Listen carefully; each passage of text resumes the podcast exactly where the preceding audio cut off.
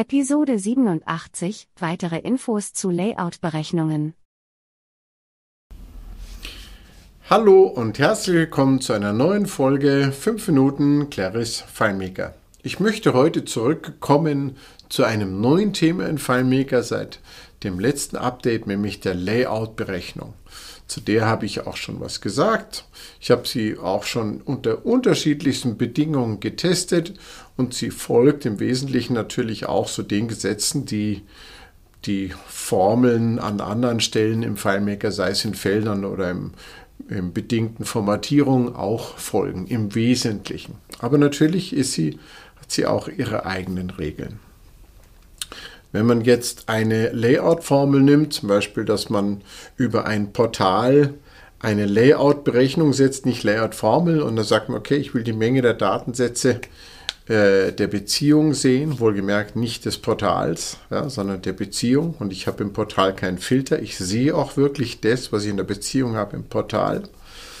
Dann wird das natürlich, wenn ein neuer Datensatz angelegt wird, wenn ein Datensatz bestätigt wird, äh, egal, ob man das selber macht oder ein anderer Anwender, wird es natürlich immer neu berechnet. Die Layout-Formel ist dann nicht gespeichert, kann auch so eine Abfrage nicht speichern, weil es in eine Relation ja reingeht. Das kann auch die Layout-Formel nicht.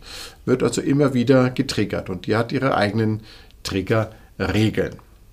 Wenn ich sie jetzt auf einem Tab also auf einem Reiter irgendwo verberge, dann wird sie erst anfangen zu berechnen, wie zum Beispiel auch ein, äh, ein, ein, eine ungespeicherte Formel oder ein Auswertungsfeld, also ein Statistikfeld, wenn ich sichtbar mache. Genauso berechnet die trotzdem die Layout-Formel natürlich, wenn ich sie in einem Layout habe, was im Hintergrund liegt. Weil ein Layout, das im Hintergrund liegt, also ein Fenster, was im Hintergrund liegt, rechnet, auch wenn es nicht sichtbar ist. Also wenn es da ist und ich lege ein anderes Fenster davor, dann ist es zwar schon auf dem Desktop sichtbar, aber es liegt im Hintergrund. Und das rechnet natürlich mit seinen Inhalten, das rechnet schon, weil es ist auf dem Desktop, es wird dargestellt und somit rechnet, selbst wenn es im Hintergrund liegt.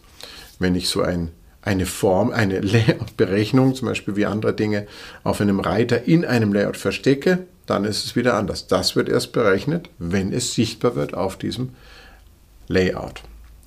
Das ist aber nur am Rande. Es gibt sehr, sehr viele Aspekte, die man, glaube ich, berücksichtigen sollte. Das ist aber auch gar nicht der Grund, warum ich jetzt nochmal eine Folge mache. Ich habe zwei Gründe, eine zu machen. Erstens sollte man darauf achten, vielleicht ist es in relativ kurzer Zeit äh, im nächsten Update schon behoben. Die Layout-Formel, die basiert wie alle Objekte im FileMaker auf den Tabelleninstanzen, natürlich nicht auf einer Tabelle. Und die Layout-Berechnung wo ich, von der ich sage, okay, ich nehme eine bestimmte Tabelleninstanz und schaue, wie viele Felder habe ich denn da, äh, nicht wie viele Felder, wie viele Datensätze habe ich in dieser Beziehung, weil ich das ja über dem Portal platziere, um zu sehen, was habe ich für Bezugsdatensätze oder auch ohne Portal. Und dann gehe ich im Hintergrund in die Datenbankverwaltung äh, rein und ich ändere den Namen der Tabelleninstanz dann kann zum Beispiel ein, ein, eine Platzhaltervariable, ein, ein, ein Platzhalterfeld im Layout, äh, nicht die Variable, sondern das Platzhalterfeld, das passt sich an automatisch. Wie alle nativen FileMaker-Formeln sich anpassen, Berechnungen, das ist ja der große Vorteil von diesen nativen FileMaker-eigenen Berechnungen und Formeln. Wenn ich dann im Hintergrund zum Beispiel den Namen irgendeiner Tabelleninstanz ändere, dann wird es automatisch mitgeändert. Sonst würde ich ja gar nicht mehr fertig werden. Die Layout-Formel macht es im ersten Release, äh, die Layout-Berechnung macht es im ersten Release leider nicht. Und ich glaube auch nicht, dass das ein beabsichtigtes Verhalten ist. Ich hatte es schon auf Englisch an einer anderen Stelle äh, bei LinkedIn erwähnt.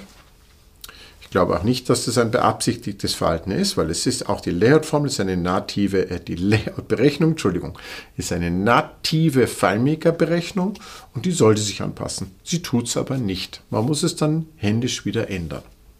Das sollte man nur im Kopf behalten und vielleicht das Release anschauen. Ich nehme an, dass es bald behoben wird, hoffe ich zumindest, und das so ein bisschen im Hinterkopf behalten. Letztlich mache ich aber die Folge aus einem ganz anderen Grund noch, weil es wieder auf ein grundsätzliches Thema hinweist. Ich muss mir überlegen, so toll diese Layout-Berechnung auch ist, sie ist ein, wie ich es nenne, ein lokales Feature.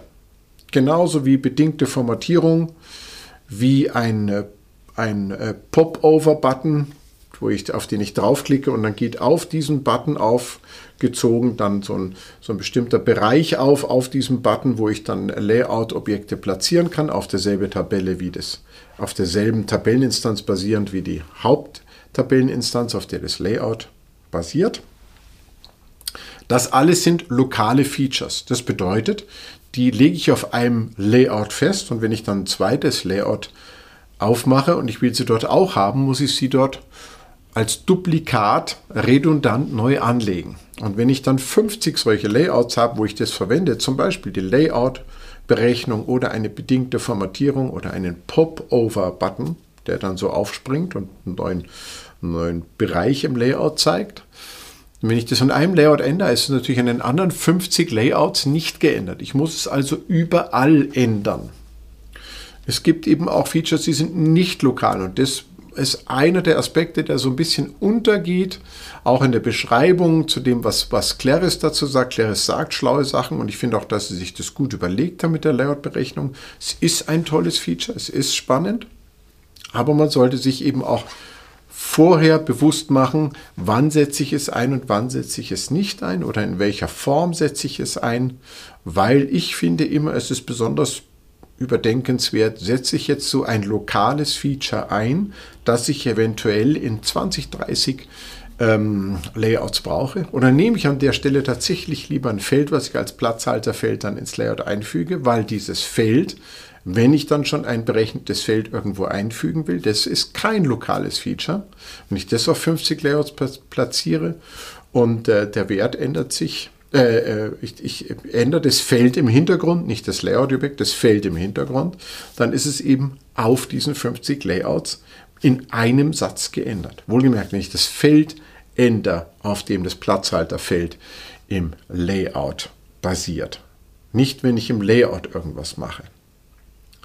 Ich glaube einfach, es ist wirklich wichtig, sich diese Dinge bewusst zu machen und es sollte einen überhaupt nicht davon abhalten, mit der Layout-Berechnung zu arbeiten und seine Erfahrungen zu sammeln. Ich mache das zurzeit sehr intensiv und ich hoffe, ihr habt selber viel Spaß dabei, äh, Neues auszuprobieren mit dem neuen Feature Layout-Berechnung. Ich hoffe, ihr habt viel Spaß dabei. Wie gesagt, und ich freue mich, wenn ihr dabei, wenn ich freue mich, wenn ihr wieder dabei seid, wenn es heißt 5 Minuten Claris FileMaker. Tschüss.